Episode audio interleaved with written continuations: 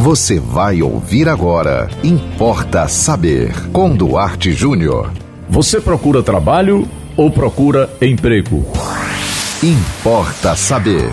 Ué, mas não são a mesma coisa? Não. Você vai saber agora. Há uma diferença muito grande entre procurar trabalho e emprego. Você sabe a diferença, não? Aliás, será que o significado dessas duas palavras não é a mesma ou não é o mesmo?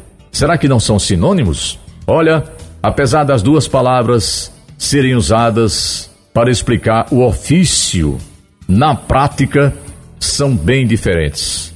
Trabalho é uma coisa, emprego é outra coisa. Aí você vai se perguntar, mas espera aí, eu estou trabalhando ou estou empregado? O trabalho está ligado a objetivos, realizações profissionais. Emprego é simplesmente uma forma de você conseguir renda para se manter, para sobreviver, para pagar suas contas, etc. E saber exatamente a diferença entre essas duas palavras pode te ajudar na vida profissional. Por ter uma relação direta com o estilo de vida, da pessoa em quem ela e em quem ela é ou o desejo de ser, o trabalho está pautado em projetos, metas, objetivos e sonhos. Ele vai além da necessidade financeira, tá?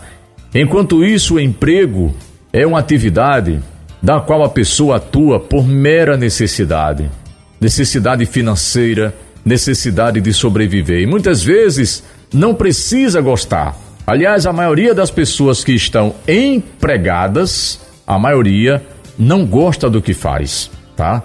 Então, passar boa parte do seu dia, passar 30, 40 anos da sua vida num ambiente que você não gosta, imagine o prejuízo para sua saúde física, mental e emocional no futuro.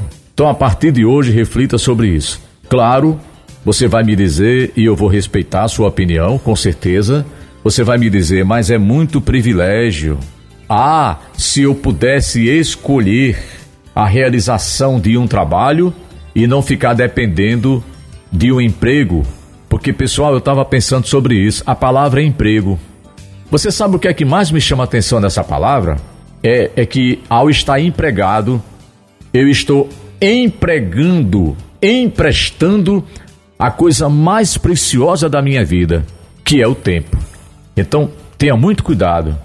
Se você puder, lute por um trabalho que, que lhe dignifique, que lhe dê prazer, que lhe dê satisfação, mesmo que, mesmo que, talvez não lhe dê uma realização financeira.